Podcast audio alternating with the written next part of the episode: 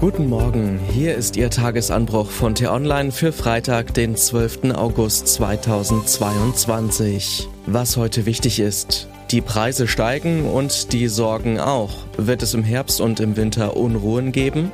Der Kanzler sagt Nein. Reicht das? Geschrieben von Politikredakteurin Camilla Kors und am Mikrofon ist heute Lars Feyen.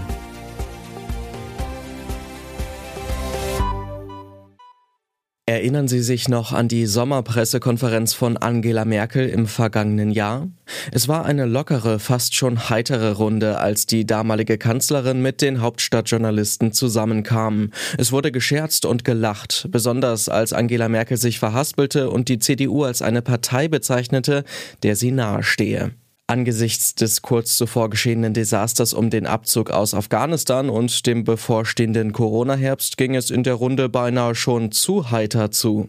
Dieses Privileg der heiteren Runde genoss Kanzler Olaf Scholz gestern nicht. Afghanistan und die Pandemie sind zwar in den Hintergrund gerückt, dafür wurde er fast zwei Stunden lang zur Energiekrise, Zwist in der Ampelkoalition und Cum-Ex-Skandal befragt. Er manövrierte sich betont entspannt durch die Fragerunde. Auf die Frage, ob er mit sozialen Unruhen rechne, wenn die Bürger im Herbst die steigenden Energiepreise erst so richtig zu spüren bekommen, antwortete er, nein, das glaube er nicht und versprach, niemand werde allein gelassen. Im rund 600 Kilometer entfernten München wurde diese Ansicht nicht geteilt.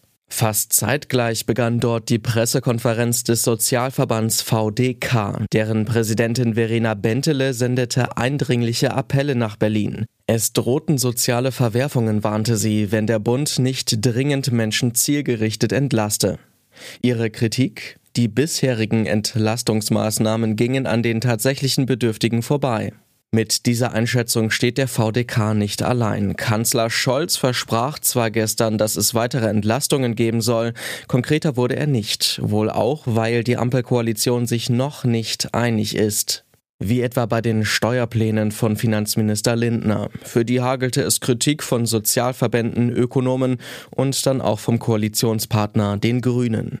Die Angst vor dem Herbst, sie geht um. Experten und Verfassungsschützer warnen davor, dass die Energiekrise und die Inflation Extremisten in die Hände spielen, und die sind mittlerweile gut vernetzt. In Telegram-Gruppen mobilisieren Querdenker und Corona-Leugner statt gegen einen Corona-Lockdown längst gegen einen Energie-Lockdown. Vor einer hochemotionalen und explosiven Stimmung, die leicht eskalieren könnte, warnte der Thüringer Landeschef des Verfassungsschutzes Stefan Kramer kürzlich im ZDF. Legitime Proteste könnten von Extremisten unterwandert werden. Entscheidend wird sein, auf wie viel Wut gegen die Regierung die Extremisten treffen. Und die Grundsteine dafür werden nicht erst im Herbst, sondern jetzt gelegt. Denn die Lage spitzt sich besonders für die finanziell Schwachen bereits jetzt schon dramatisch zu. Sie haben es bereits im Supermarkt gemerkt. Hier ist die Inflation deutlich spürbar, die Preise etwa für Butter oder Mehl sind massiv gestiegen. Besonders dramatisch aber zeigt sich die Lage an den Tafeln, also dort, wo sich die Ärmsten mit Lebensmitteln und Hygieneprodukten versorgen, um über den Monat zu kommen. Bei mehr als der Hälfte der Tafeln hat sich die Kundenzahl verdoppelt, während die der Freiwilligen gleich geblieben ist. Andere nehmen schon gar keine Bedürftigen mehr auf. Wenn Sie einen Eindruck bekommen möchten, was die steigenden Preise für finanziell Schwache bedeuten, unter dem Schlagwort Ich bin armutsbetroffen teilen Menschen seit Mai ihre Erfahrungen. Verstehen Sie mich nicht falsch. Natürlich ist die Masse der von Armut Betroffenen nicht bereit, sich von Extremisten einlullen zu lassen, sondern nur ein kleiner Teil. Je mehr Menschen aber verzweifelt oder enttäuscht sind, desto größer kann dieser Teil ausfallen. Umso wichtiger, dass es jetzt zielgerichtete Entlastungen gibt, die über Einmalzahlungen hinausgehen. Etwa für Alleinerziehende, Senioren, Hartz-IV-Empfänger, Studierende oder Azubis. Moment, denken Sie nun vielleicht, gab es da nicht was? Richtig, Scholz hatte im Juli seinen Urlaub unterbrochen und Folgendes angekündigt. Eine große Wohngeldreform, sodass weit mehr Menschen von dieser Unterstützung profitieren. Und Heizkostenzuschüsse, die explizit auch für Studierende gelten sollen. Der Wermutstropfen, diese soll erst Anfang nächsten Jahres kommen. Konkretisiert hat er das bis heute nicht. Für die jetzt Notleidenden ist das zu spät. Was heute wichtig ist. Wieder Bundespressekonferenz, heute aber nicht mit Scholz, sondern mit Gesundheitsminister Karl Lauterbach. Gemeinsam mit Live Erik Sander von der Berliner Charité informiert er über die aktuelle Corona-Lage.